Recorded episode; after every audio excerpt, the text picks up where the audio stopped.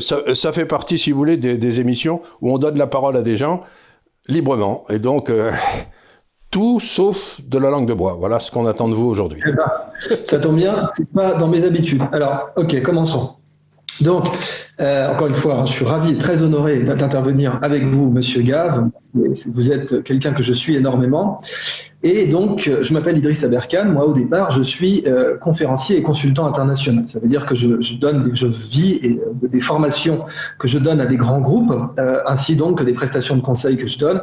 J'ai eu comme clients des sociétés comme PwC, Mazars, Kearney, le Boston Consulting Group, Total, Engie, etc., ou Chanel, enfin, c'est aussi diversifié que cela, ou bien sûr certains États, dont je ne peux pas évidemment dévoiler l'identité, mais que je conseille en général sur des problématiques de traitement des déchets, de développement durable et autres.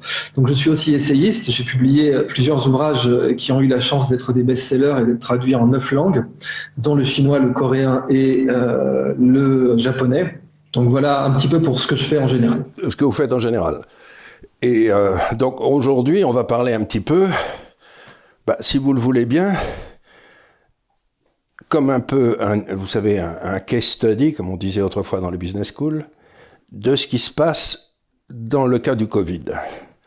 Parce que moi, je regarde ça et je ne peux pas m'empêcher d'être complètement stupéfait.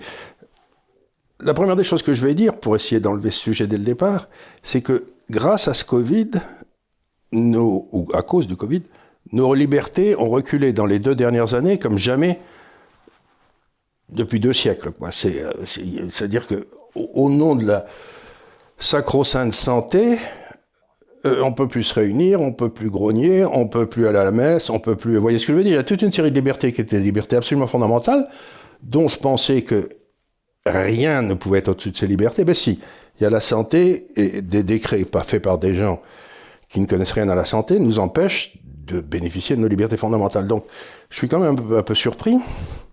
Et quand je regarde, je vais vous donner mon impression, je suis, par exemple, avec beaucoup d'attention, le nombre de morts par pays. Par pays.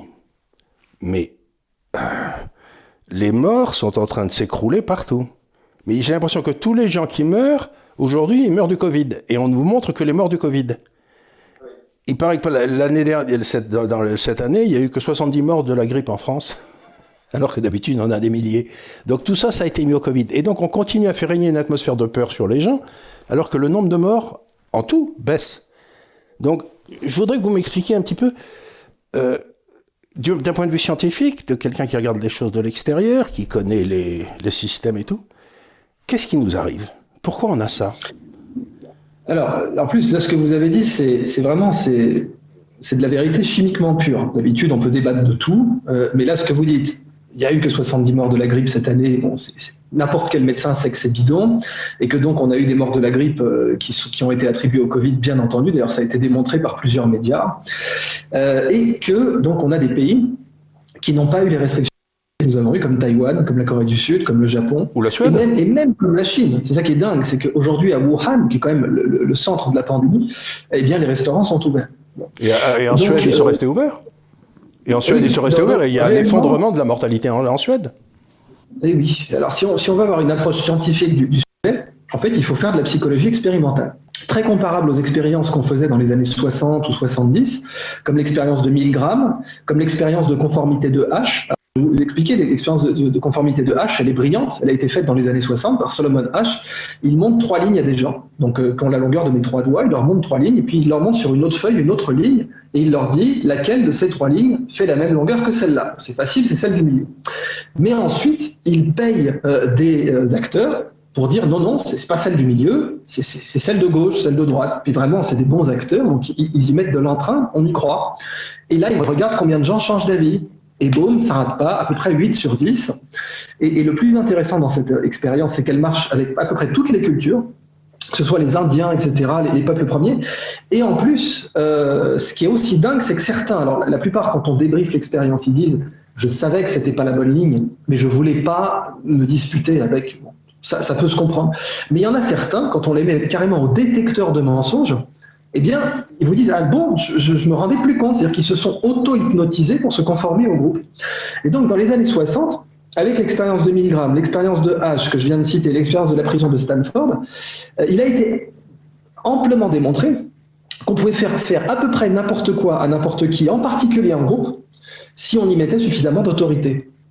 Et on pouvait faire perdre le sens des réalités aux gens. Vraiment, les gens pouvaient rentrer dans un état de sidération où la réalité n'était plus en contact avec leurs cognitions. Et donc, d'un point de vue scientifique, c'est ça qu'on doit voir aujourd'hui, parce qu'on évolue dans l'irrationnel. On a un gouvernement qui nous dit que les masques ne servent à rien, puis ensuite, quelques mois plus tard, il nous dit qu'on sera sanctionné de 137 € d'amende si on les oublie. On a évidemment des preuves avec les eaux usées, que comme vous le disiez, eh bien oui, il n'y a pas du tout de deuxième vague, l'épidémie s'effondre un peu partout. On a alors les métros sont ouverts, mais les restaurants sont fermés, et puis il y a les librairies qui sont fermées quand même, et il y a d'autres trucs complètement pas importants qui sont ouverts. Enfin, plus rien ne fait sens. Parce que, et c'est pour ça qu'on s'est fait donc appeler carrément absurdistan par les Allemands, ce qui est quand même un vrai titre d'honneur. Depuis La Maison qui rend fou d'Astérix, on n'a pas beaucoup progressé. Donc la seule analyse scientifique de ce phénomène, c'est une analyse de psychologue expérimental qui connaît les expériences de conformité de Milgram, de H ou de la prison de Stanford, et qui sait qu'en fait, quand on met quelqu'un en blouse blanche devant un groupe de personnes, on peut, en insistant suffisamment, leur faire croire à peu près n'importe quoi. Et c'est ce qu'on est en train de voir aujourd'hui. Et alors ça se termine comment, ce genre de truc, vous qui avez de l'expérience? Alors, c'est une très bonne question. En général, ça se termine par certains profils psychologiques qu'on appelle les gardiens. Dans certaines études, on les appelle les gardiens, qui disent non. Qui disent, bah non, moi je suis désolé, le mec en blouse blanche, il me dit d'électrocuter bidule, je vais pas le faire. Le mec en blouse blanche, il me dit que la ligne B, c'est la plus grande, alors que c'est pas vrai, je le vois de mes propres yeux, je ne vais pas le faire. Ces gens-là, en général, sont minoritaires, ils ont tendance à pas être très bons dans les études. Alors, ils peuvent faire des études, mais ils ont tendance à ne pas avoir de bonnes notes. C'est un point important. Mais oui, je crois qu'avoir des bonnes notes, c'est agnant, vous savez, c'est agnant dans le petit Nicolas que vous avez dû lire. Oui, tout à fait. Vous voyez, si vous voulez, Agnant, lui, je suis sûr qu'il dira toujours ce que lui dit la maîtresse, quoi, il n'y a aucun problème, c'est... Et ça doit être le corneau qui bouffe des sandwichs qui dit mais non. Des tests de conformité, c'est-à-dire qu'on pense que la vertu est dans la conformité. Et on sait que c'est une catastrophe parce que comme disait le général Patton, si tout le monde pense pareil, il y a quelqu'un qui pense pas. Bon, ça c'est simple, hein. Et on voit, voilà. Donc en général, ça se termine comme ça, c'est-à-dire que on a les gardiens qui se révèlent. Et ils sont filtrés par cette situation, c'est-à-dire que quand tout va bien, ils ne se démarquent pas, on les repère pas vraiment, on voit juste qu'ils ont des notes moyennes, etc. Mais dans ces situations de crise, les gardiens se révèlent. Vous parlez de gens comme ça peut être Perron ou ça peut être Raoult, qui sont des gardiens aujourd'hui. Donc eux, ce sont des gardiens. Mais alors à ce moment-là, ils déclenchent la fureur de ceux qui suivent tout le monde. Et oui, parce que justement, les personnes qui sont, et on le voit dans les expériences de conformité, hein, dans les expériences de Milgram, de H ou de la prison de Stanford, ce que l'on voit, c'est que les gardiens se font rejeter. Oui, effectivement, parce que ils mettent les autres non seulement face à la dissonance cognitive, c'est jamais très agréable, mais en plus face à leur propre lâcheté. Ça, c'est une double dissonance. Et d'un point de vue, si on a une approche de psychologie des marchés, la personne qui est mise face à un gardien dans une expérience de conformité, elle a deux prix à payer. Elle doit d'abord payer le fait qu'elle a eu tort, et elle doit payer le fait qu'elle a été lâche. Parce que psychologiquement, c'est un double prix à payer. C'est très intéressant. Et ça, c'est insupportable. Et donc, c'est pour ça que des pays comme la Suède, pourtant qui est très consensuel, mais c'est peut-être pour ça que les pays anglo-saxons ont peut-être plus de résistance, c'est parce que on choisit pas les élites en fonction du niveau des études qu'ils ont fait. Ça, c'est une première protection. Ouais. C'est une première protection parce que, en fait, si je reprends Machiavel, par exemple, Machiavel disait dans Le Prince, il disait qu'il y avait deux types de principautés en Europe.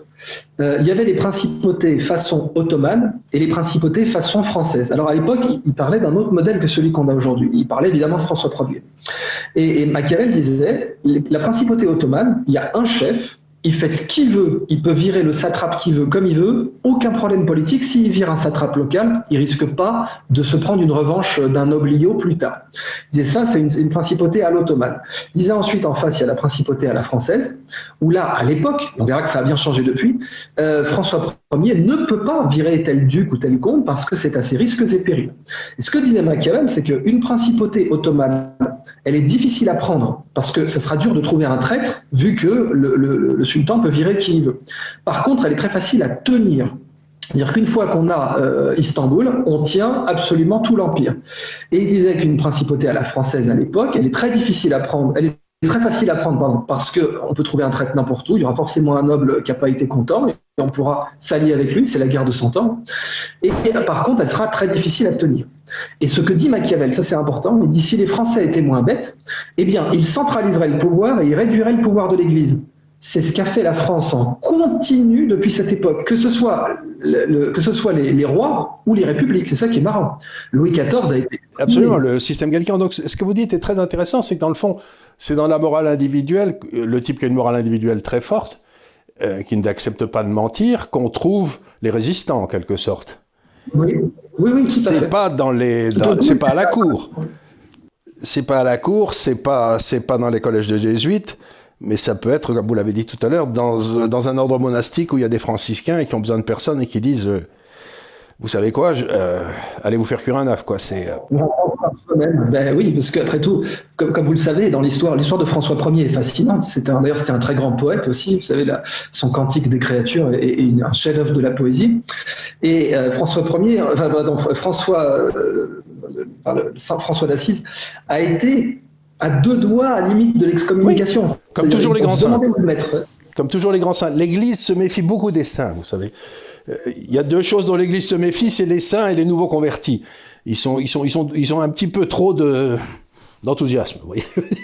Ben voilà, et surtout ils peuvent effectivement, parce que l'abandon de toutes les richesses matérielles, automatiquement c'était étrange, mais il y avait vraiment bon, il est passé, il a réussi à être admis, puis son ordre a été reconnu et on sait le destin qu'il a eu. On disait donc juste avant de filmer que cet ordre a eu un rôle crucial dans l'émergence de la Silicon Valley, ce que peu de gens savent, mais les historiens de la Silicon Valley le savent. Toutes ces missions qui ont été fondées par les franciscains en Californie, parce que, évidemment, le Vatican, enfin le Saint-Siège, ne pensait pas que la Californie était prometteuse. Sinon, ils y auraient envoyé les jésuites. Les jésuites au Paraguay, ils ont détruit l'Amérique latine avec leur système hiérarchique et tout et tout.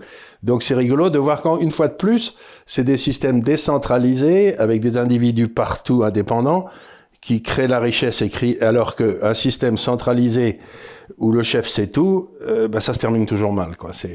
Et c'est ce qu'on a eu dans la crise du Covid. Comme vous le savez, parce que on a les travaux de Nassim Nicolas Taleb qui nous parlent de skin in the game, de jouer sa peau, et les systèmes décentralisés proposent du skin in the game. Et c'est pour ça qu'ils sont intrinsèquement plus intelligents. Donc pour nos auditeurs et auditrices, le skin in the game, c'est quand on subit les conséquences de ces actes. Nassim Nicolas Taleb a dit que le but unique de la bureaucratie, c'est de mettre un maximum de distance entre celui qui prend la décision et celui qui en subit les conséquences.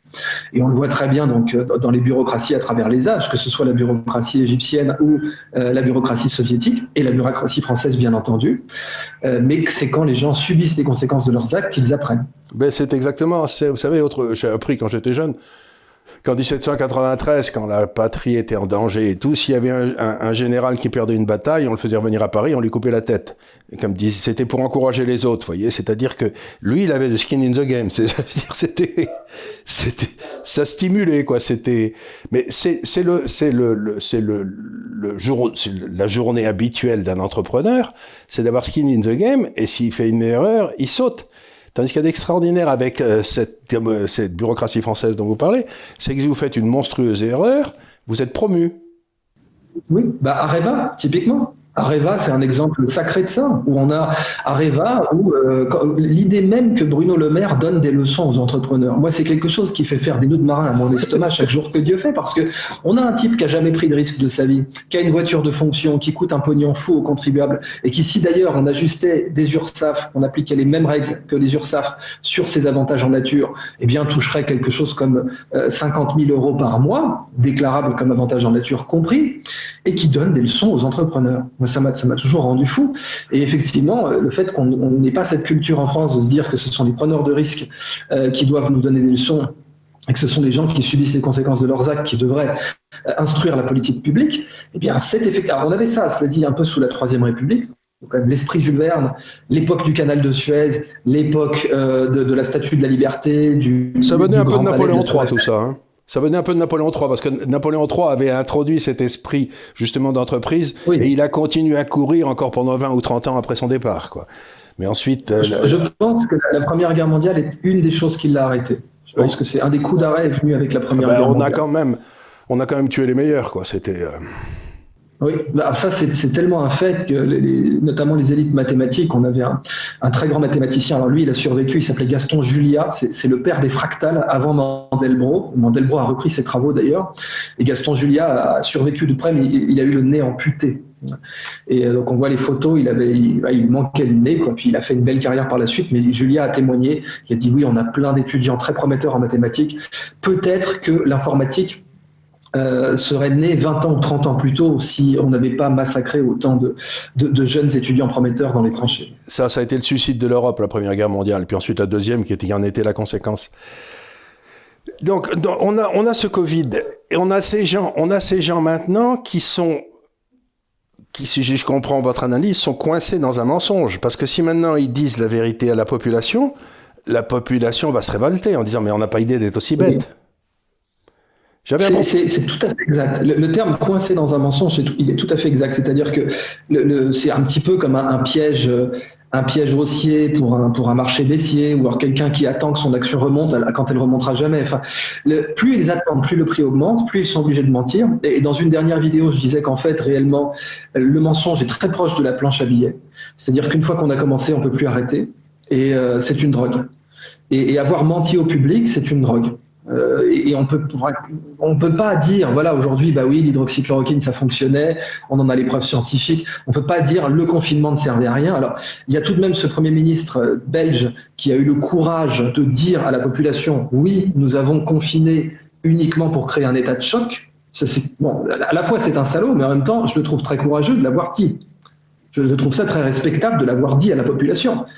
Nous n'avions pas besoin de fermer les restaurants, nous n'avons fait ça que pour créer un état de choc. C'est une des rares perles de vérité qui est submergée dans la boue du mensonge en ce moment. Mais tout de même, elle a réussi à percer. Et quelque part... Comme vous l'avez dit tout à l'heure, ils sont un peu comme des traders qui perdent. Vous savez, les mauvais traders, quand ils perdent, when in trouble, double. Quand vous êtes en difficulté, vous doublez la mise en espérant vous refaire.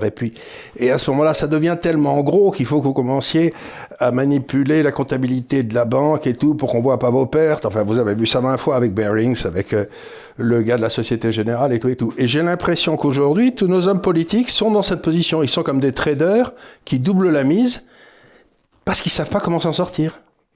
C'est exactement ça pour moi. Je pense que parfois, on a des situations qui ne s'expliquent pas aussi facilement, mais parfois, il faut savoir reconnaître des situations dont l'explication est simple.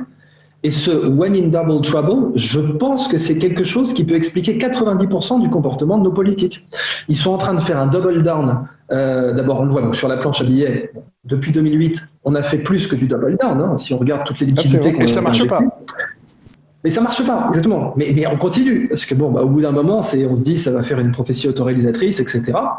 Et en matière de mensonges et en matière de restriction des libertés publiques, c'est la même chose. C'est-à-dire qu'on a commencé un peu à restreindre quelques libertés. Et puis, on se rend compte que si jamais on laissait les gens discuter de ces restrictions de liberté, ils commenceraient à se rendre compte qu'elles ne font aucun sens. Alors, il faut en remettre. Et il faut en remettre jusqu'à ce que le joueur en face se couche. Et le joueur en face, c'est le peuple. Donc là, aujourd'hui, on est dans une situation de moitié trader qui dit « when in trouble, double », moitié bluffeur qui se dit « c'est moi qui ai le plus de jetons, je vais pouvoir relancer comme un malade » et à la fin, le type, il va se coucher quoi qu'il arrive, mais le type, c'est le peuple français. Et tous les autres peuples, si vous voulez, c'est quand même très étonnant parce qu'on a fait la même chose en Italie, on a fait la même chose en Espagne, on a fait la même chose. Il y a la moitié des États-Unis qui a voulu faire la même chose et puis l'autre moitié qui a refusé et puis ils continuent à se mettre sur la gueule d'ailleurs tous les deux, c'est toujours pas réglé. Donc ça c'est entre Trump et les démocrates quoi. Mais alors expliquez-moi quelque chose. Celui qui résistait autrefois, l'individu résistant, comment vous l'avez appelé tout à l'heure ?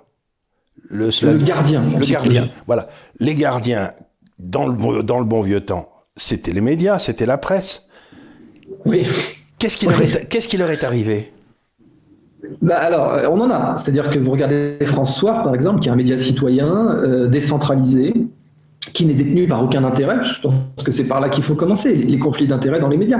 Quand on sait que Le Monde a reçu plusieurs millions de la part de la fondation Bill et Melinda Gates, qui a influencé l'OMS, comme on le sait, évidemment, on ne peut pas attendre une attitude libre de tout conflit d'intérêts de la part du Monde. C'est aussi simple que ça. Quand on regarde l'Express ou BFM TV ou Libération, bah oui, bon, ce sont trois médias du groupe Altice. Le groupe Altice qui, comme vous le savez, étant un homme d'affaires chevronné et surendetté, on a tout de même au départ inventé la comptabilité en partie double pour savoir quand il y avait des faux riches et quand il y avait des gens qui pouvaient flamber en Porsche ou plutôt avec des chevaux blancs au Moyen-Âge mais qui en réalité croulaient sous les dettes. Bon, bah, le groupe Altice, c'est ça aujourd'hui, comme la Deutsche Bank, comme plein d'autres groupes. Mais voilà, ces médias-là, qui perdent de l'argent comme on le sait, bah, ont un agenda. Bon. Et donc ils n'ont, comme je l'ai dit, que deux types de publications. Les publications qui construisent leur réputation, il ne faut quand même pas qu'ils disent des conneries tout le temps. Il faut qu'ils puissent publier des choses qui sont vraies. Mais soit ils publient quelque chose pour construire pour créditer leur crédibilité, soit pour débiter leur crédibilité. Les médias sont devenus comme des banques. Donc ils font des articles qui sont sérieux assez souvent, ils sont même obligés de le faire, on a tout un ratio, c'est exactement d'ailleurs comme les taux, les fractions de réserve des banques. Les médias sont comme des banques avec des fractions de réserve, vous avez en dépôt tant d'articles qui sont vrais, et puis vous avez en circulation parfois des articles qui sont faux. Encore heureusement, aujourd'hui il faut plus d'articles vrais que d'articles faux, mais tout de même voilà, donc c'est pour ça qu'on a les médias citoyens qui font leur travail. De toute façon, pendant la Deuxième Guerre mondiale, les résistants, comme on le sait, étaient minoritaires. C'est quelque chose qu'on a du mal à voir en face, mais c'est une réalité. Et encore aujourd'hui, ils le sont. Et puis, surtout, bah, la personne de Charles de Gaulle, de 39 à 43, était une personne controversée, condamnée à mort, pour haute trahison, déchue de la nationalité française. Enfin, c'était un pestiféré, de Gaulle, ouais, comme Churchill. Vous pouvez d'ailleurs tout à fait vous prêcher un convaincu, puisque mon père était devenu gaulliste en 41 en Syrie. Vous savez, mon grand-père était gouverneur des Alaouites, mon père était chef des services secrets pendant la guerre de 40 à 45 en Syrie, etc. Et il a été condamné à mort en 41 par un tribunal militaire présidé par Delattre de Tassigny, qui à l'époque était pétainiste. Mais oui, tout à fait, on oublie un peu de le mentionner celui-là. Oui, donc si vous voulez, le fait d'être résistant ou...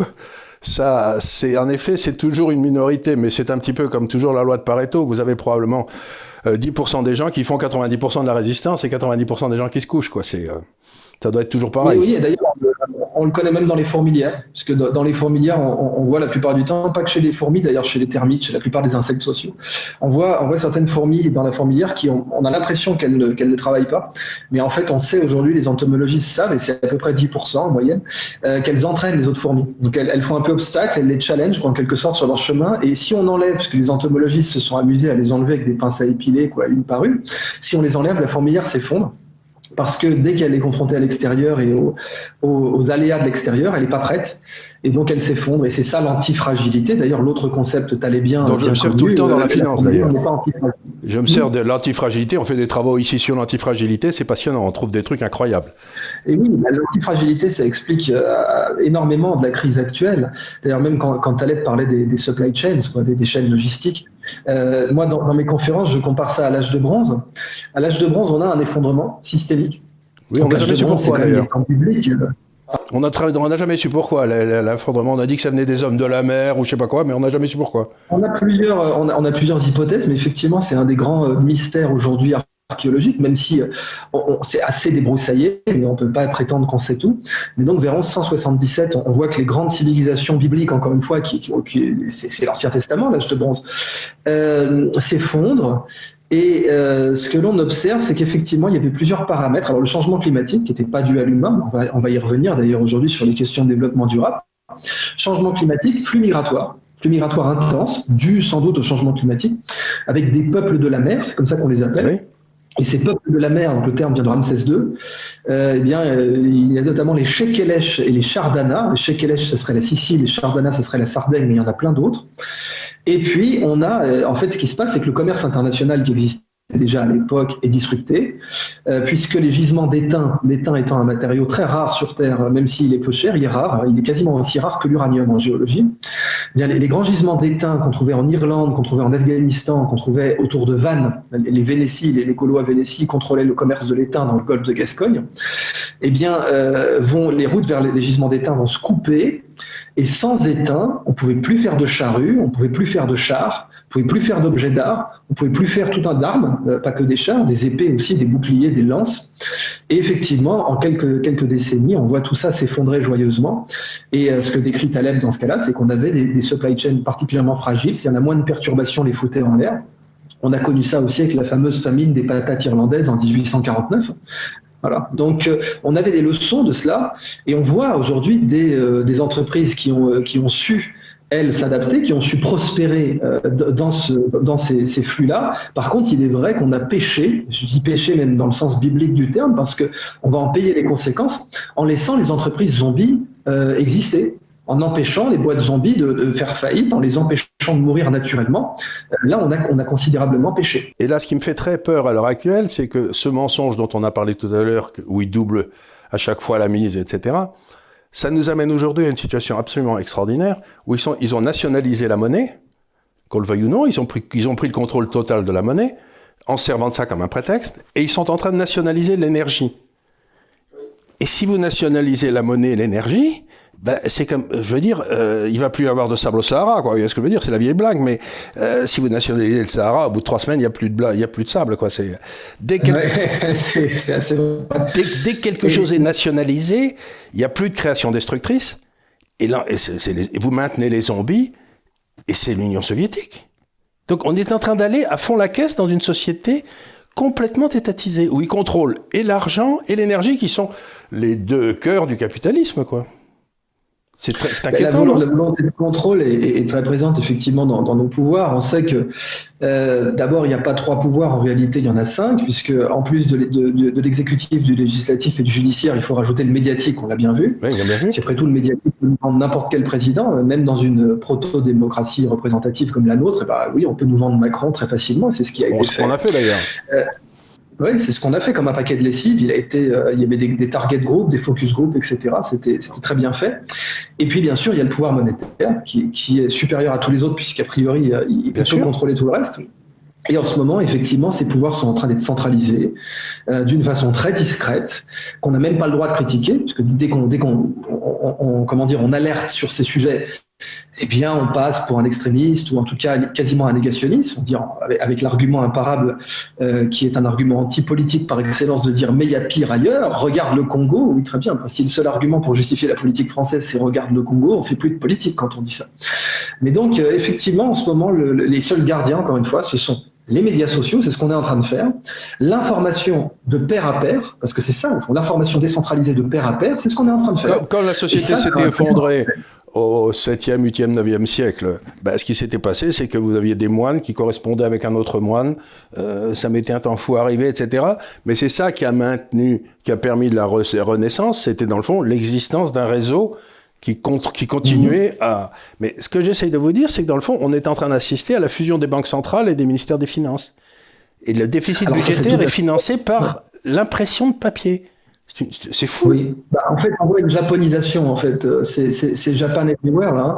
Donc, tout est en train de se japoniser. Alors, en Occident, parce que je ne crois pas que les Chinois soient en train d'avoir cette approche. Les Chinois, nous, on a des bureaux à Pékin et tout. Les Chinois, ça fait un petit moment qu'ils sont en train de bâtir un système monétaire centré sur le yuan, qui ne cherche pas à remplacer le dollar, mais ils veulent continuer à payer les rentiers, à payer l'épargne, à avoir des faillites. Et c'est pour ça que la semaine dernière ou la semaine d'avant, il y a eu quelques faillites de groupes de travaux publics sur des obligations, et tout le monde disait mais c'est abominable, il y a des faillites en Chine. Mais je leur disais c'est une bonne nouvelle.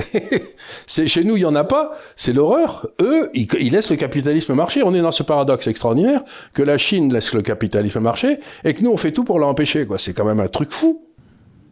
Ben oui, mais c'est exactement le paradoxe qu'on vit. On a une tentation effectivement soviétique, mais même aux États-Unis on le voit. Hein. Seulement. C'est le Parti démocrate. Hein. Le Parti démocrate aux États-Unis, c'est Mélenchon aujourd'hui. Oui, bah, Alexandra Ocasio-Cortez, etc. Enfin, on peut sortir des énormités économiques, et elles sont reprises par les réseaux sociaux. Et effectivement, pour connaître bien le système universitaire en général, mais le système universitaire américain en particulier, les idées soviétiques sont très populaires sur les campus. Elles sont très populaires, comme d'habitude sans aucun contact avec la réalité, c'est-à-dire comme d'habitude sans aucun skin in the game, mais les recommandations d'ordre soviétique sont populaires dans toute une frange qui, en plus par la revue par les pairs, font qu'il y avait des universitaires qui étaient contre, mais on laisse passer une génération ou deux et ils disparaissent, ils deviennent minoritaires et ils finissent professeurs émérites à plus pouvoir s'exprimer, etc. Et de génération en génération, ils disparaissent. C'est exactement ce que décrit Chantal Delsol, vous savez, qui est une philosophe française que j'aime bien. Elle dit que la façon dont, dans l'université, ils éliminent, c'est que d'abord, ils ridiculisent. C'est ce que vous avez dit tout à l'heure. Vous savez, vous êtes un fantaisiste, un négationniste, qui êtes-vous ? Vous n'avez pas fait les bonnes études, regardez eux, ils ont de meilleures études, etc. Donc, on vous ridiculise. Et ensuite, si on réussit pas, si ça suffit pas, on vous excommunie. C'est-à-dire que vous n'avez plus droit à la parole, vous n'êtes plus invité nulle part. Et enfin, on vous tue. C'est-à-dire qu'on vous condamne à la mort sociale. Oui, et même à la mort des travaux, c'est-à-dire qu'on ne peut même plus citer la personne. On ne cite plus, elle est morte. Citer, voilà. Elle est morte, on la condamne à l'obscurité. Quoi. C'est comme si on brûlait les livres qu'ils voudraient écrire. Chez les Romains, c'est la punition suprême. J'ai oublié comment ça s'appelait, mais la destruction de l'histoire, la destruction de la postérité. C'est-à-dire, on effaçait les noms de la personne, on effaçait toute trace de son existence. Et effectivement, et là, en République démocratique allemande, ça s'appelait la biodégradation. Donc, la Stasi avait une méthode où il laissait courir des rumeurs. Quand il voulait détruire une cible, il laissait courir des rumeurs sur elle, il l'empêchait d'arriver à l'heure à ses rendez-vous, et donc ensuite ils enchaînaient en disant « Vous savez, elle n'est pas très fiable, j'ai le témoignage d'un voisin qui dit qu'elle n'est pas fiable, etc. » Puis en un an, la personne était complètement coupée de la société, complètement décrédibilisée, mais en douceur, et elle finissait par être biodégradée. Et on a dans les archives de la Stasi des traces de cette méthode qui étaient reconnues, puis d'anciens officiers qui en parlaient. Et bien cette biodégradation, elle se pratique tout à fait dans le monde universitaire, absolument. Et dans le monde des médias, si vous voulez, on se rapprochait d'un homme politique pendant un moment, puis ensuite, je sais pas, avec ma fille, puis on s'est un petit peu, on a dû agacer, et en une semaine, on a été accusé d'antisémitisme, et on a été liquidé. Alors ça, je crois qu'aujourd'hui, tout le monde sait que dans votre... Parce que moi, j'ai vu des vrais antisémites. Je sais que cette histoire complètement bidon, là, avec je sais plus quel parti politique, n'importe qui est informé sait que c'est bidon, pour le coup. Mais c'est vrai qu'il y a eu une tentative de vous faire peur, d'être épouvantable. N'importe qui est informé sait que c'était un scandale absolu et que c'est complètement bidon. Des antisémites, il y en a. Il y a des mecs dangereux, très dangereux. Et commencer à poser ce terme qui est très sérieux, ça risque de porter un préjudice majeur parce que c'est l'enfant qui criait au loup, quoi. Si on se met à crier au loup, mais en plus, ce qui me gêne le plus, c'est que moi j'ai toujours pensé que l'antisémitisme était extraordinairement dangereux, mais était surtout le fait de gens extrêmement idiots. C'est-à-dire que j'ai été insulté, non pas tellement parce que je pensais, parce qu'ils disaient que j'étais antisémite, ma fille et moi, mais parce que ça voulait dire qu'ils pensaient que j'étais idiot. Vous voyez ce que je veux dire ? Et ça me gêne encore plus. Évidemment, je peux comprendre ça, mais je veux dire, là j'insiste, parce que ayant vu cette affaire, je vois personnellement des gens informés qui disent non, c'est pas sérieux, ça n'a pas été pris au sérieux une seule seconde. Il y a peut-être quelques médias qui se sont amusés à agiter le chiffon rouge pour dire des conneries, mais ça n'a pas été pris au sérieux. Non, ça n'a pas été pris au sérieux. Non, mais je veux pas parler de mon histoire personnelle, mais je veux dire, cette façon de détruire est parfaitement rodée. Oui, c'est vrai. Il y a une mécanique. Ça peut être effectivement. Il y a une façon de faire rentrer les gens dans la conformité. Hein, donc, on pouvait utiliser tout un tas d'autres ismes pour attaquer les gens, mais même sans utiliser les ismes qui sont agités de façon conditionnée, comme c'est toujours de la psychologie. Hein. De toute façon, la psychologie nous aide beaucoup à comprendre la situation. Vous avez la conformité. Là, il y a tellement d'expériences qui ont été faites dans les années 60-70 qui montrent ça, qu'il suffit de les connaître pour voir comment elles fonctionnent. Et ensuite, c'est-à-dire, ça permet d'immuniser les gens. Il y a une vraie vaccination de ça. On sait que les gens qui connaissent l'expérience de la prison de Stanford sont beaucoup plus résilients au cas où, dans les situations où on leur donnerait un pouvoir dont ils pourraient abuser. C'est ça, ça qu'on doit enseigner à l'école. C'est ça qu'on devrait enseigner à l'école, faire des expériences comme ça pour montrer à chaque élève qu'il a le droit de ne pas être d'accord. Mais c'est vrai, mais justement, c'est précisément parce que ces expériences remettraient en cause l'autorité qu'on ne les enseigne pas. Je sais pas. Ça remet en cause la hiérarchie. Est-ce que ça remettrait en cause l'autorité ? si la personne a une autorité, bien sûr. Si la personne a une vraie autorité, l'autorité d'administration ou l'autorité bureaucratique, c'est vraiment de ça que je parle. Et ces expériences-là, la première chose c'est pour ça d'ailleurs qu'à l'école on n'apprend pas la philosophie, on apprend l'histoire de la philosophie, oui, encore une histoire abrégée de la philosophie. On n'apprend pas la pratique. On en parlait avant de commencer cet enregistrement. La pratique de la sagesse concrètement, on l'apprend pas. Socrate, Diogène qui était vraiment un monument de la philosophie mondiale, on n'apprend pas à faire comme lui. D'ailleurs, on serait bien en peine de le faire parce que c'était un trublion permanent. Et donc, effectivement, on se contente d'apprendre quelques concepts, quelques faits, sans pratiquer la psychologie. Et là encore, quelle est la différence entre apprendre seulement l'histoire et apprendre la philosophie réelle ? C'est le skin in the game. Le vrai philosophe comme Socrate, il l'a payé de sa vie. Donc, le vrai philosophe comme Socrate, le vrai philosophe comme Diogène ou comme Marc Aurèle, qui dit, alors qu'il est l'homme le plus puissant de toute la Méditerranée, il y a deux types de pouvoir, le pouvoir sur soi, le pouvoir sur les autres, et le pouvoir sur soi est supérieur au pouvoir sur les autres, mais il a du skin in the game quand il dit ça. Et donc, il se retrouve la sagesse éternelle, quoi. C'est toujours, et c'est pour ça que j'avais bien aimé le bouquin d'Oberton, dont je reparle ici rapidement, mais parce que c'était une tentative de reprendre le pouvoir sur soi. Et sortir d'une tentative de prendre le pouvoir extérieur. Et c'est ça que j'avais aimé dans ce bouquin. Donc, je vais vous dire un petit peu, moi, ce que je pense ici. Je suis rentré en France il y a 5 ans en partant du principe, parce que j'avais vécu à Londres, à Hong Kong, aux États-Unis, partout. Et je m'étais dit, bon, le vaisseau est en train de couler, je vais être dessus quand il va couler. Et ce que je veux dire, c'est une question de famille, si vous voulez. Dans ma famille, quand le bateau coule, on prend pas la chaloupe. On n'est pas le premier dans la chaloupe, quoi. On remonte sur le bateau. C'était très bien. Et aujourd'hui, j'ai l'impression que la France est un peu comme un feu de tourbière. Je m'explique. C'est un feu de tourbière, c'est que vous avez une espèce de charbon en dessous qui est dégueulasse.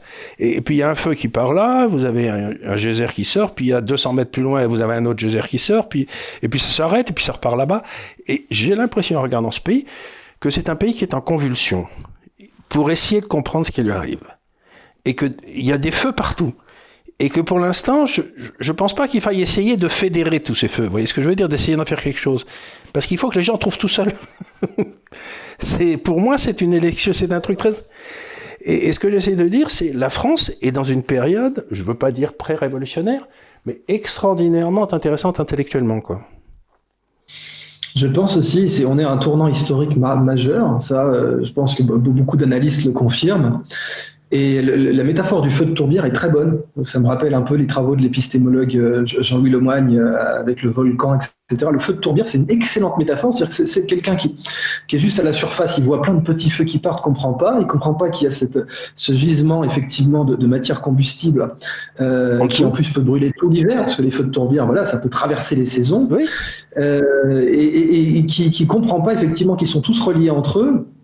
Et je suis tout à fait d'accord sur l'idée que pour l'instant, il ne faut pas les fédérer, même si on peut avoir, la théorie des catastrophes, c'est-à-dire un truc précis, un combat, un événement peut tout faire sauter. Exactement. Ça reste un fait. Et que les gens marchent sur l'Elysée un jour ou quoi n'est pas complètement à exclure. Mais c'est une bonne observation. Maintenant, il y a des nouvelles idées qui sortent. C'est ça qu'on voit émerger petit à petit. Par exemple, dans Front Populaire, là, j'avais écrit un article sur l'importance, donc sur le Deep State, sur l'État profond, j'avais écrit un article sur l'importance d'avoir une inspection populaire. Oui. C'est-à-dire qu'en gros, il faudrait un code de l'inspection populaire avec des inspecteurs, un boulanger, un machin, qui pourraient inspecter n'importe lequel des pouvoirs en France, y compris le judiciaire, y compris le monétaire, y compris, on a vu dernièrement des procureurs en roue libre des deux côtés des Alpes. D'ailleurs, moi, ayant travaillé en Suisse et défendant en ce moment donc un mouvement de femmes peules qui réclame 1 milliard de francs CFA à l'État suisse, j'ai pu voir vraiment des cas de corruption de procureurs en Suisse. Mais c'est aussi valable en France. On a vu dernièrement un juge qui avait tout de même, désolé d'être glauque, mais ce sont les faits, c'était à Dijon, on avait un juge qui vendait la virginité de sa fille sur Internet tout de même, hein, à des étrangers, à des inconnus. Alors, désolé, je ne sais pas si on pouvait, c'est complètement sourcé.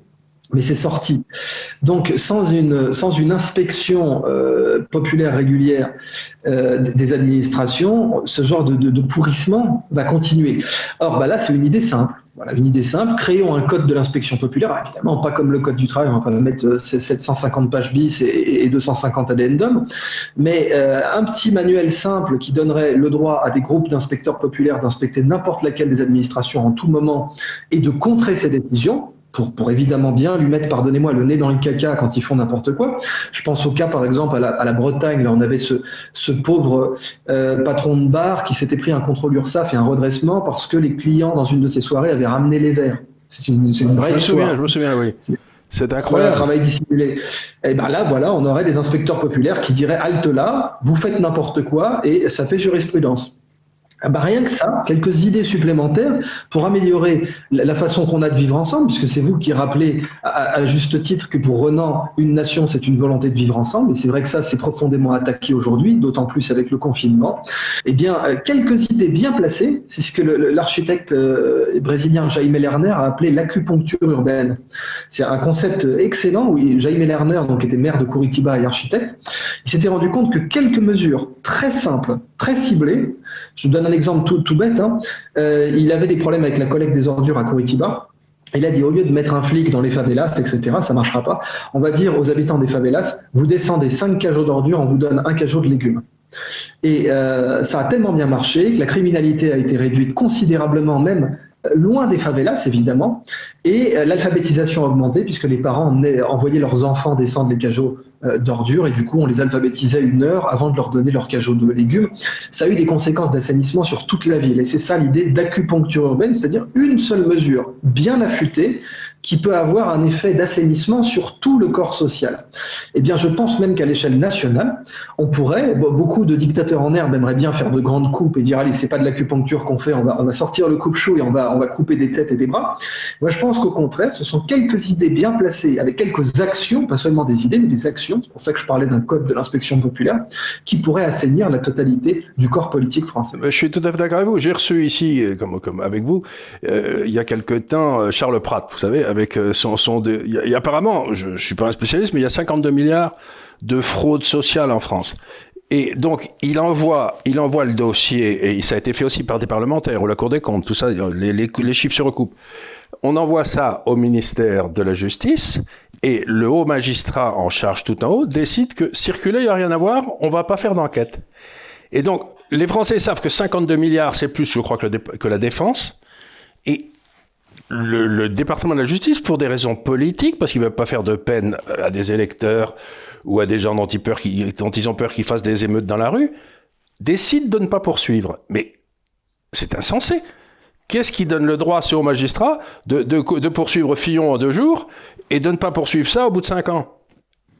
Alors exactement, mais cette justice à 2 vitesses qui est scandaleuse et qu'on voit dans plusieurs pays, parce que j'insiste, l'ancien procureur général de la Confédération helvétique est poursuivi aujourd'hui pour corruption dans l'affaire de la FIFA, donc on voit un peu de tout, mais la seule chose pour moi, c'est qu'il faut penser comme au bridge ou à la belote, il faut que le peuple soit l'atout.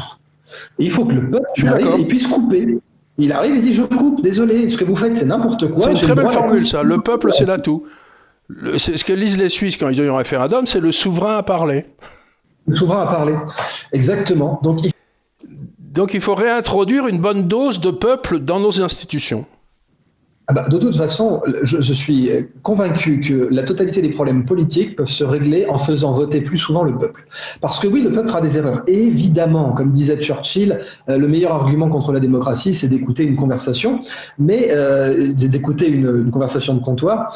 Mais en fait, l'essai erreur est la seule façon d'apprendre.